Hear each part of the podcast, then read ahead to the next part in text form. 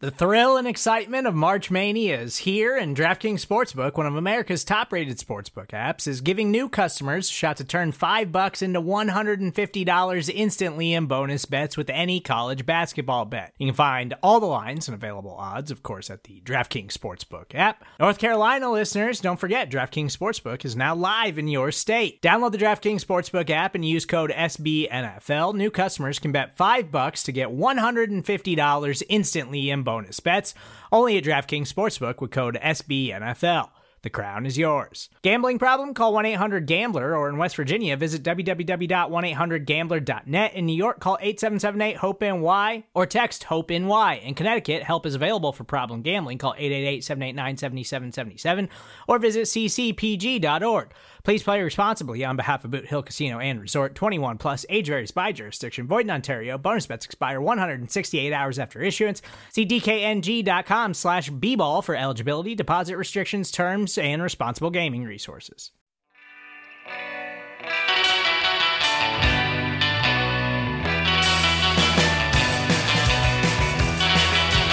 It is the APC podcast from acmepackingcompany.com and SB Nation talking about your Green Bay Packers.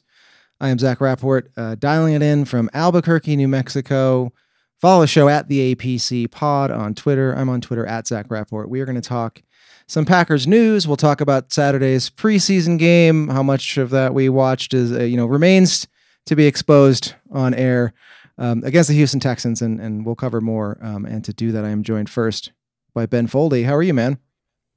Hanging in there. Hanging in there. The hair looks good today. We're off to Thanks. a great start. Immediately talking about things that only we can see. Yeah. No, no, one else can see. We got to stay true to the brand. That's the brand. Well, I went a little off brand uh, this past weekend. I'll get to that in a second. But um, we are also joined, pinch hitting for Alex, who is uh, down with a sickness, a non COVID sickness, we should say. Uh, Ooh, ah, ah, ah. Oh, we are men of a certain age. Um, stepping up to the plate is Justis Mosqueda. How are you doing, man?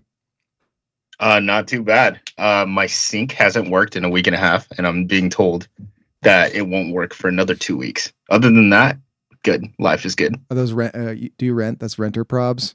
Yeah, renter probs. Not even just renter probs. Like getting plumbers out here when the world finally semi opens up, and yeah. they've been backed up for all these jobs. Probs. Yeah. It's not like anybody needs running water or anything. No big deal. I uh, hey, at least I have another sink. Nah, that's good. It's it's just uh not the best experience going from the bathroom to the kitchen to wash my hands every time, but I'll live. At least you wash your hands every time. At, at the apartment where we used to record that, we originally recorded this podcast in Chinatown. There was no bathroom sink. The kitchen sink was the only sink in the small apartment. Oh yeah. Yeah, you guys are New York. Yeah, that's why I don't get it. I don't get the New York lifestyle, man. I need a car. I need I need a kitchen. You need you need multiple sinks. yeah. Ben, we recorded the podcast in your kitchen. Um in your always it was so hot. It was always so hot in your kitchen and if I moved my arms like out in any direction, I'd be basically either be touching your stove or the door that separated the toilet from the rest of the kitchen. yes. And then your cat, small apartment. And then your cat kind of like running amuck in this tiny space while we're trying to record. I mean, running running kind of indicates that he had more than four or five feet to go in any direction. So. It's true. Just kind of like leaping from uh, one spot to the next while we're like, I don't know, talking to like Corey Behnke or something on an interview. um, anyway, um, Justis, you still work here. You haven't. Uh, we haven't scared you away from uh, Acme Packing Company.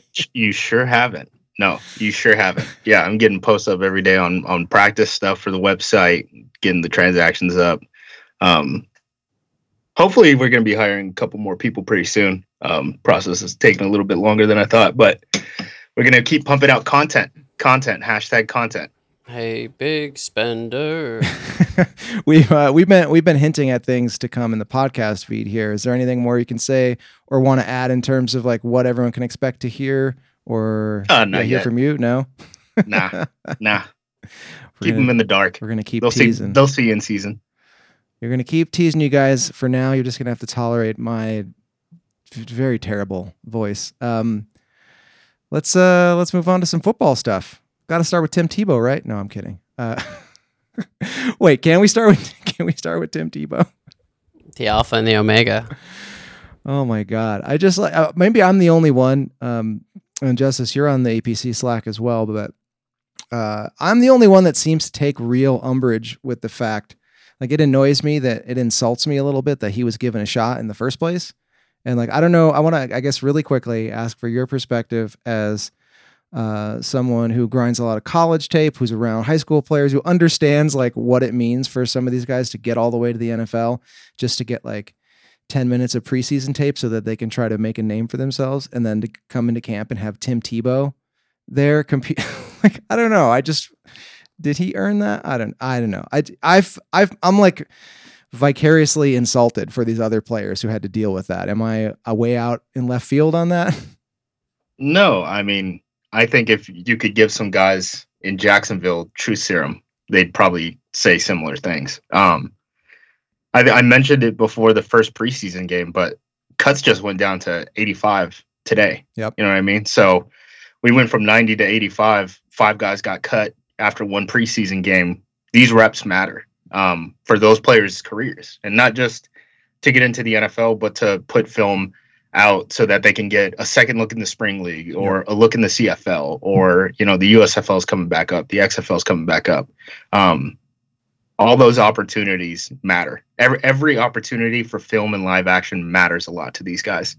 So yeah, the fact that Urban just kind of signed one of his old buddies uh, didn't rub everyone right. The other thing too is like if you were going to use Tebow as a true tight end, that was never going to work. no That was never going to work. You you have to use him as like Taysom and yeah you know give him some goal line carries and stuff like that, so you don't have to use Trevor Lawrence and expose him when he's getting hit by not ACC defenders anymore. yeah Um, I think that's that's important perspective to keep too. Just in general, I think Urban Urban's an outside hire, right? And anytime you get an outside hire, you don't follow the structure that the norm has put in place, right or wrong, good or bad. So when you start seeing Tim Tebow got re-signed, he's going after all these Ohio State players. Uh, what's his name? Laquan Treadwell is like a starting slot, power slot for Jacksonville right now because Urban remembered him as a five star recruit. All, all those things I think go hand in hand with what Urban is doing, which is really trying to like use his pipeline of information to prop up an NFL team. The problem is it's not within the NFL structure, it's still within the college structure. yeah And we're starting to see that. Yeah. If I can spin it um, towards the Packers, I guess we could just, uh, this will be a little PSA to like, it can, you know, like if you're upset about anything in Green Bay, it could always be worse. Somewhere has it worse. Yeah. I don't know. Yeah, I I very much believe this is Urban Meyer in Jacksonville is Florida Urban Meyer, not Ohio State Urban Meyer. And just get ready for that messy breakup, man, because it's around the corner. Um, they might win some games in the meantime, but it's around the corner. Uh, one bit of actual Packers news, I guess, uh, before we get into preseason Palooza, but um, in what many people are calling a change of scenery trade, the Packers and the Giants have swapped cornerbacks. So Josh Jackson, the experiment is is over, and uh, he'll head to New York, the New York, New Jersey area, make a go of it there with the Giants, and the Packers get uh, I- Isaac Yiadom. Uh, Justis, do you do you think I described that right? A change of scenery trade for both these guys? Yeah, I mean they're kind of the same dude. I mean, if you, I, I talked to Ed Valentine from Big Blue View um, today, and he was asking me about, hey, who is Josh Jackson? And it's like we were talking about the same player. He's like, you know, the Giants wanted to play a ton of man cov- coverage last season. About midway through, they realized that he wasn't able to play man coverage, so they switched to a ton of zone. Um, if you look at the press conference quotes this offseason about Josh Jackson, everyone said the same thing, which is this is an NFL player, but we are not playing him to his strengths, I guess would be the way to explain it. Yeah. He's always been a zone corner. Um, Pettine was very man heavy. Uh, not surprising with the type of boxes that he presented and all the crazy stuff he did on the back end and front end. Um, so I really think that he's almost like pushing, you know, Kabion Ento and Ka'dar Hollman. I think that's how you say their names. Yep. Um, at cornerback behind, you know, Stokes, King, Jaire Alexander, obviously for outside corner positions, right? And then on the inside, it's going to be um, Chandon Sullivan and Shemar Jean-Charles. So that's just kind of my general thought is okay, change of scenery. There's still competition here. They got something back for Josh Jackson. And I know, Ben, you said you didn't watch uh, the preseason game, but Josh Jackson got lit up Yeah. like a bottle rocket. Like he might have given up 100 yards. It, it was bad. I, I actually was going to try to chart um, Eric Stokes' stuff, like what he did on the field. The problem was he only got targeted once, and his side of the field only got targeted once because Yeah. they just kept going at Josh Jackson just over and over. Yeah, Ben, I guess I don't know. La- last week you were talking about the one thing you were curious about in position group battles was cornerback depth. And I don't know, maybe everything Justis is saying maybe answers a question or two for you there.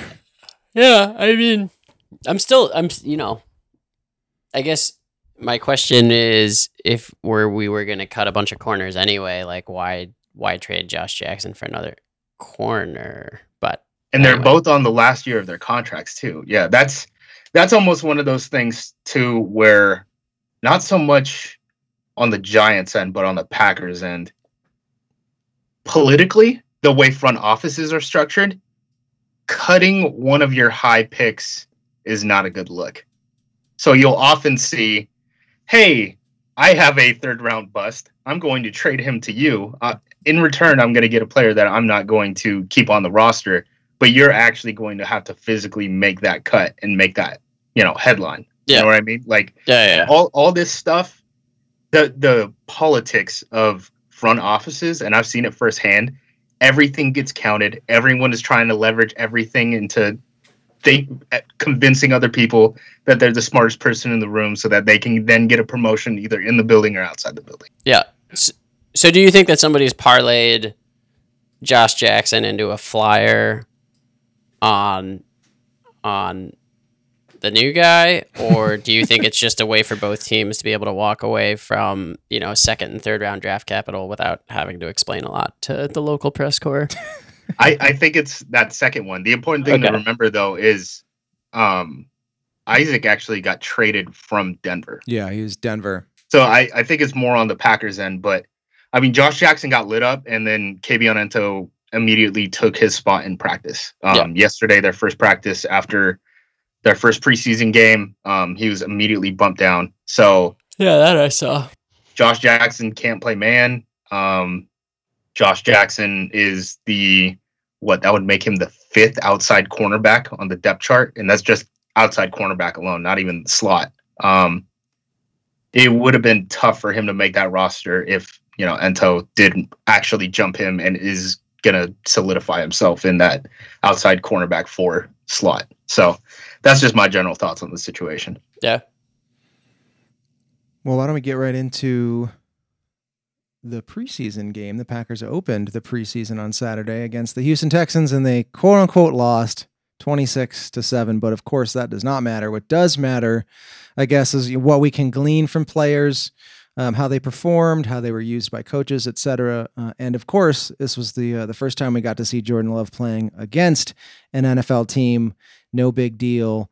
Uh, ben, we already called you out for not watching the game. That is on brand for our show. Honestly, he's a better person for it. let's let's not try to let's not try to shame him for it. He he had better ways to spend life than watching a preseason game. Well, I just knew that I'd get the highlights. Like, what do I, what do I need to do? You know, I actually, I'm, I'm normally I'm a fan of watching the preseason, but they've made it so difficult to to watch outside of the state of Wisconsin that I wasn't going to bring myself to jump through all those hoops. Yeah, I'm I'm busting your chops a little bit, but really what I'm doing is telling on myself because it is off brand for me to watch the preseason, and yet on Saturday I did find myself uh, in the middle of a very busy weekend randomly with some hours to spare and a drink in my hand, and so I decided to watch the game live.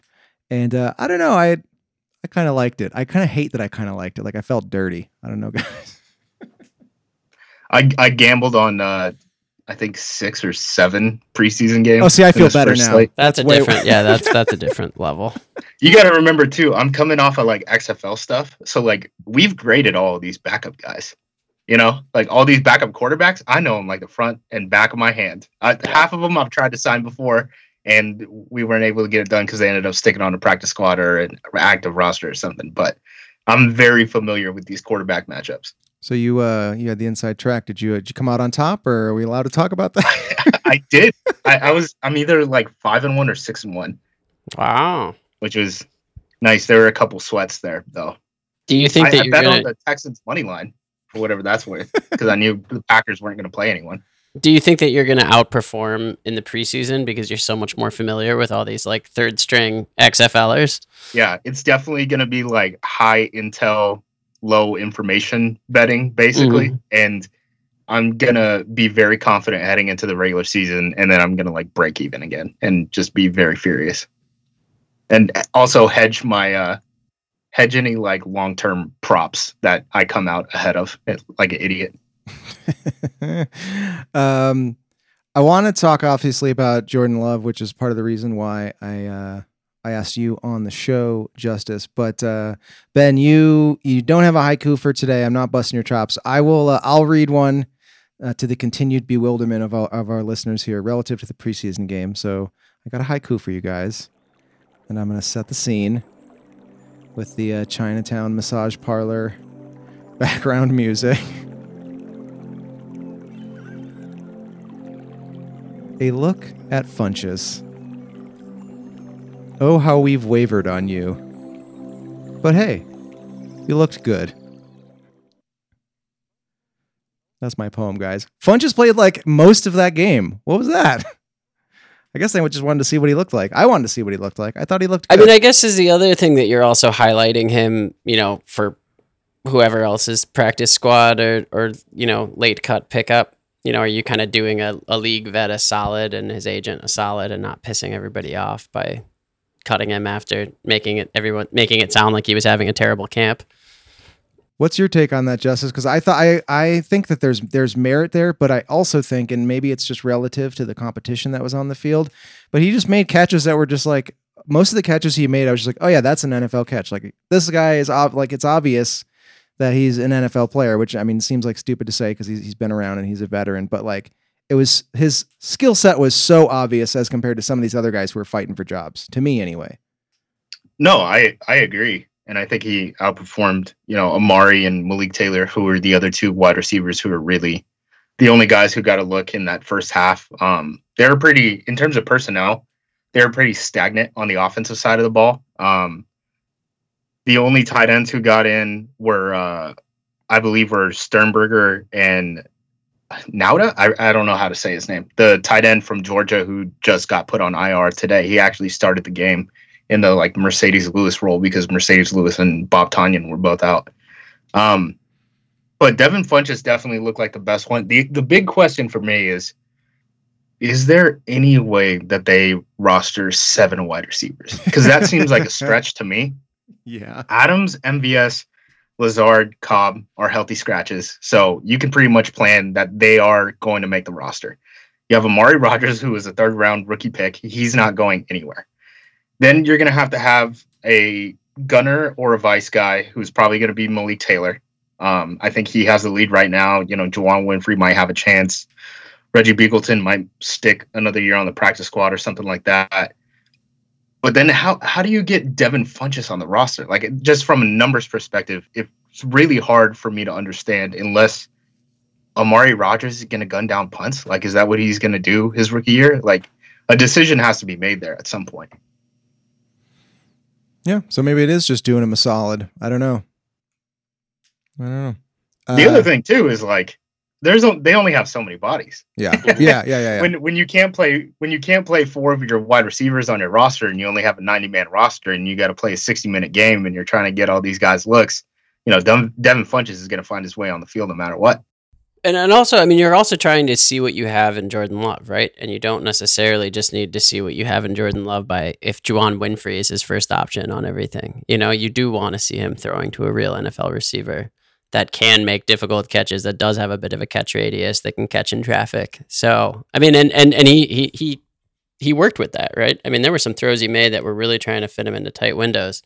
So, whether it's just kind of giving him that security blanket I mean, maybe I'm like playing like eight dimensional chess too much, but I, I, I still don't really see a way that Funchess makes the team, and and I think that the benefits were both to Funchess and to Love, and potentially you know Funchess getting to stick with someone else down the line. Yeah, because if if Funchess keeps doing this, he's gonna find work somewhere. Oh, for sure. Yeah, he he'll he'll make a. It's not even a practice squad thing. He'll make a 53 somewhere. He might get traded as he should, as he should. I mean, uh, you know, and if and if and if Cobb hadn't signed, I'd say Funchess makes the squad. But here we are. exactly. But GM Aaron Rodgers saw it other another way.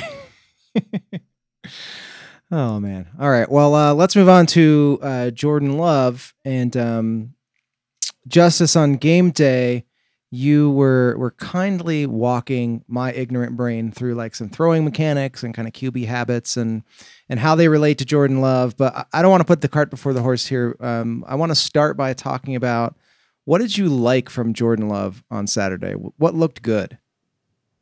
Uh, every time he was on the move, he looked like a playmaker. Um, I know that's a really simple way to explain it, um, but I really do think that like any of that boot stuff think of like Shanahan, McVay, um, you know, obviously LaFleur now. I think nationally people think of it more like Shanahan, McVay. Um, all that stuff is going to work. He's going to be able to throw from multiple arm angles on the move. He has the arm talent to do it.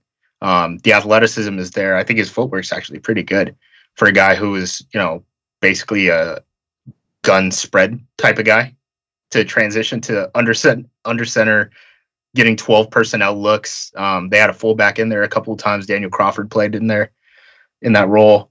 Um, so he's progressing. I mean, pretty clearly. There's some stuff that he needs to work on. Like I don't think he's understanding what he's seeing coverage wise a lot. Um, Matt LaFleur after the game said that they ran basically some version of cover two or man every single play, and then that Jordan Love drop back cut up. I mean, it's basically Tampa two and cover one. So he's not wrong there. Um, Jordan Love was able to fit a ball over a linebacker to, I believe it was Sternberger, um, that cover two shot play. That was a good play. Yeah. That's probably the one that got people the most excited. Yep. But there were other times where, you know, he's throwing to a running back running a swing in cover two, and there's five low zone defenders. Like that's not what you want to do. so not ideal. To a certain extent, it's that the player traits, right? The athleticism, the arm strength, that stuff is there, period. And that he looks better than he did in college. That those are the positives. The negatives are he's not making the right decision all the time. But he's basically a rookie, and that yeah. was base that was his first time going against another defense in a Packers jersey. You know? so I, I don't know how much you can necessarily make of some of these preseason games. Um, we're probably going to need a larger sample size than just the Houston Texans in the preseason to make a make a decision on Jordan Love being, uh, you know, the next savior or not. Um, like I said with that Eric Stokes thing, like his film was basically unusable, um, just because the Texans just didn't target him. So it, it, you can't make an evaluation off of it. Yeah. Um, Okay, so most of that is the positive stuff. What about you? You were kind of you showing me different like reference photos and stuff for kind of the way that that uh, that Jordan Love tends to hold the ball and how that could to use to use uh, your words kind of like elongate the throwing motion. Can you walk us through sort of mechanically what you see there as a negative, maybe something that's harder to iron out? Yeah. So one of the things that I think people are figuring out is the ball position when you start your throwing motion matters a lot. In that, if the ball is straight down, when you when you start to separate your non-throwing hand off of the ball, what ends up happening is you get a negative arm angle with your shoulders, and that's what creates that looping motion, right? You think of Tim Tebow Sam Darnold, Blake Bortles, whoever you want, right? But when the ball is pointed out, it's a pretty clear, straight A to B to C ball comes out of your hand type of motion. Um, both the the tipped play and the sack fumble were examples of Jordan Love not having the same type of throwing mechanics that Aaron Rodgers does. And comparing those two is a huge difference, right? Like Aaron Rodgers has one of the fastest releases we've probably ever seen in Yeah. the sport. Um, I don't think that all those like backside, just like, hey, we're throwing it to Davante Adams because he's isolated one on one, and the quarter cornerback is in off coverage. I don't, I don't think they're making those throws with Jordan Love um, that like they would with Aaron Rodgers. Like I don't know if they give him the same type of freedom at the line of scrimmage to even do that, just because his throwing motion is elongated. Um, that's a tricky one because a lot of people say that they're going to work on the throwing motion, and then the bullets go live, and you revert back to what you know. You know, so Yeah. I, I don't know if that's necessarily going to get better, but if it doesn't, that's certainly going to limit a few things that the Packers can do, and is probably going to hurt them more on quick game stuff than like play action shots or anything Yeah. like that. There's certainly ways to win with Jordan Love. Like I think the Jordan Love that we saw on Saturday could have taken the Niners to the playoffs, you know, for example. Yeah. In terms of the motion and the negatives there, the the mechanics, is that something that you see with him on every throw or do you see is there like improvement or it's just something you notice from from time to time or is it like always going to be there in your opinion? Um, it varies a little bit, and it varies a little bit, you know, from player to player too. You know, Aaron Rodgers doesn't hold the ball the same way on every single throw. Um, I will say one thing that makes it particularly tough for Jordan Love is that he has long forearms, right? So, like what Cam Newton is able to do mechanically from his upper body, not him, you know, throwing off of his back foot and stuff like that, but what he's able to do as a pure passer mechanically with his upper body is pretty amazing to me with the size of the forearms that he has. Because again, right, you think about the separation from the ball, that's all forearm. You know, your your elbow, your shoulder, it's it's staying in the same spot. What what's making the ball loop around is the fact that you have a longer forearm. So like guys like Jared Goff have never been able to figure it out, and he's just always going to have that negative release forever. Um, so maybe it's something that you can fix. It's certainly not common at this point that a quarterback completely changes their throwing motion. Negative release. That's a good uh, metal band name. There you go. How do you compare it to Rodgers coming out of Cal and all the changes that he made to his release? I mean, he he did the weird thing, right? Where he did the he had the like I'm holding a boombox and then I'm like chucking it like a Stinger missile. Right. So Rodgers actually had. So the, yeah, that becomes very interesting. So his separation and his actual release were perfectly fine coming out. The difference was the shelf, and that's where you talk about where you put the ball before you even start the throwing motion. And he was basically putting it as an ear hole, right? Mhm. But what he ended up doing is he dropped it to the top of his numbers, which is where he's throwing now, and it's just like instantly coming out just all the time. I actually, uh, I actually sent Zach uh, clinic from Jeff Tedford, who's a great quarterback coach, um, has produced NFL talent at like Fresno State. You know that doesn't happen a lot, especially at the quarterback position.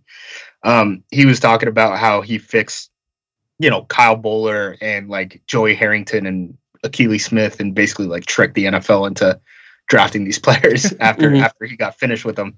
But one thing he said is he was like, "Yeah, Rodgers held the ball up too high, and I just didn't want to touch him. Like he was just too good. I didn't want to mess anything up, and I knew I only had him for two years. So at that point, what does it matter? Yeah. Smart, smart man. Uh, something I wanted to to touch on. I've heard this complaint um, or worry about Love and sort of what he's put on film so far. Um, I'll point to I think our own Paul Noonan has talked about this a bit, but the idea that Love looks like he's aiming too much with certain throws, and I, I talk a lot on the show about how I'm stupid. Can you tell me what you think that means that he's aiming too much, and if you agree with that? Aiming it too much to me makes it sound like you're trying to pinpoint it, right? So like, think of if I'm trying to throw to you and I'm trying to hit you in stride Yeah.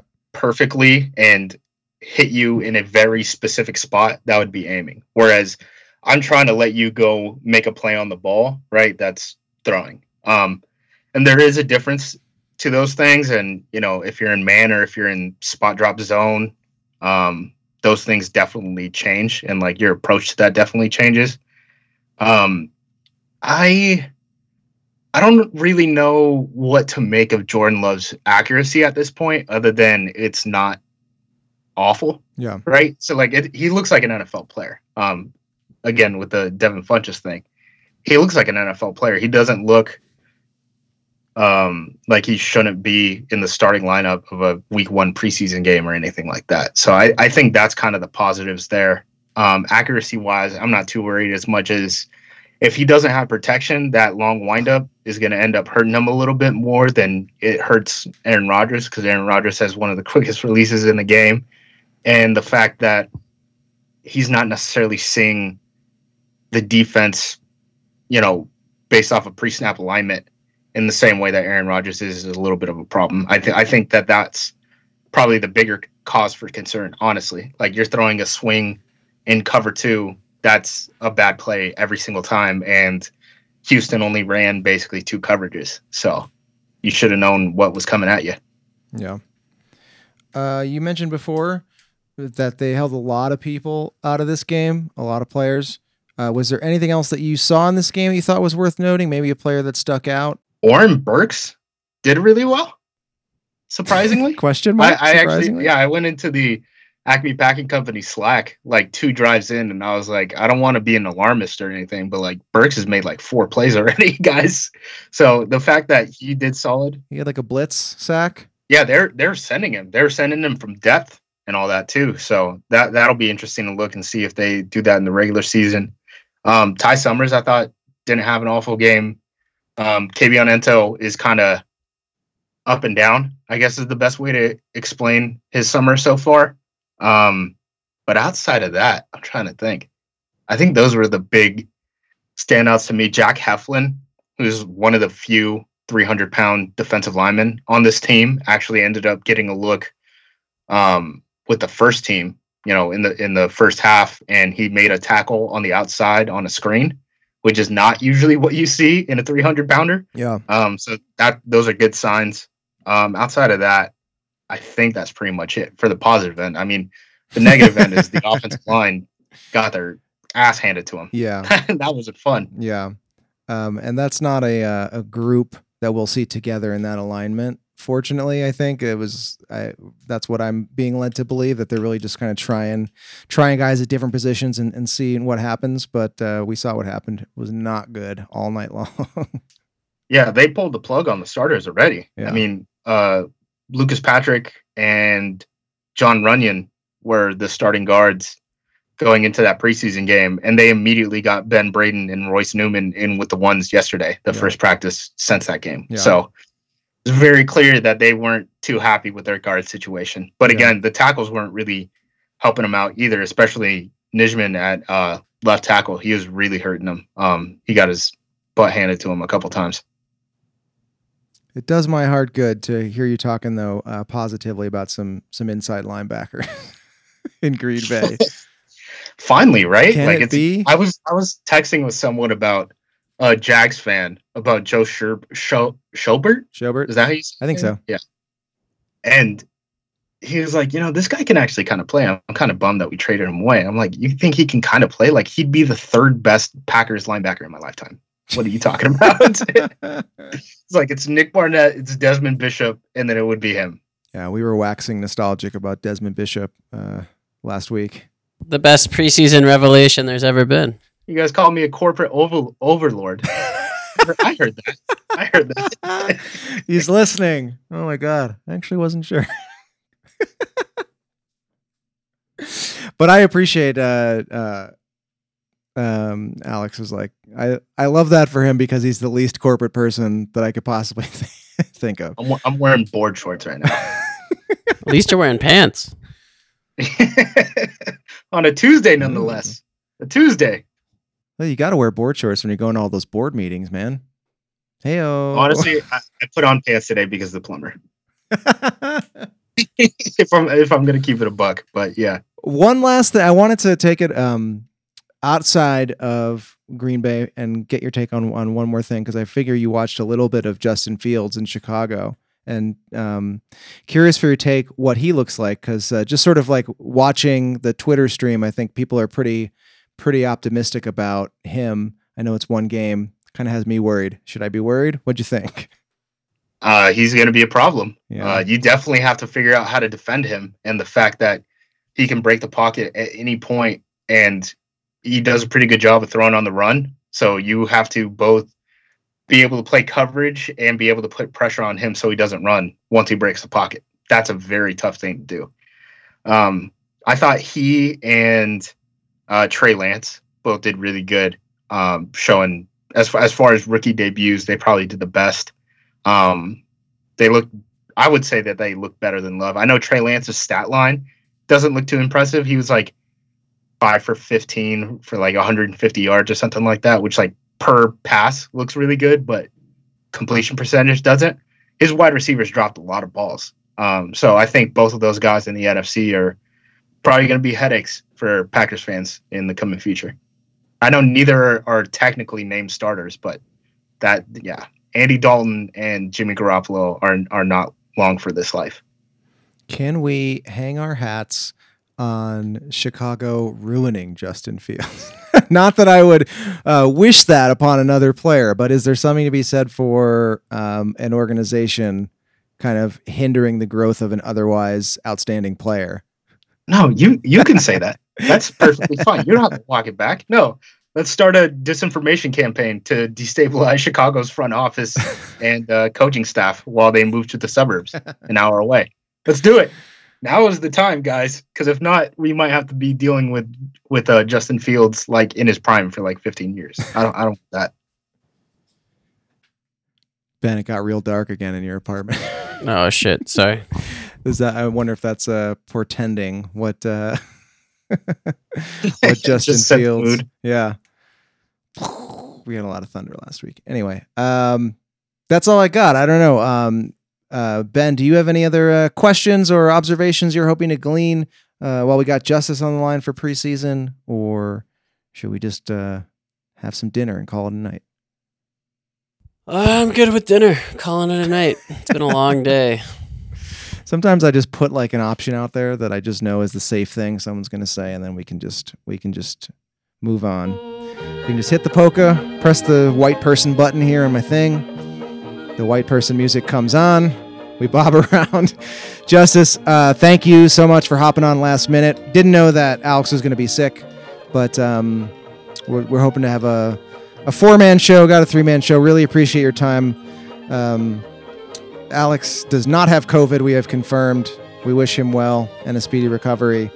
And um, yeah, that's it for us. The preseason rolls on. Cuts are happening. Keep it locked into acmepackingcompany.com for all the latest. Keep it locked into the audio feed here. Acme Packing Company, wherever you find your podcasts. At the APC Pod on Twitter. For Justis Mosqueda. For Ben Foley, I am Zach Rapport. And uh, that's it. Go Pack Go. Peace out.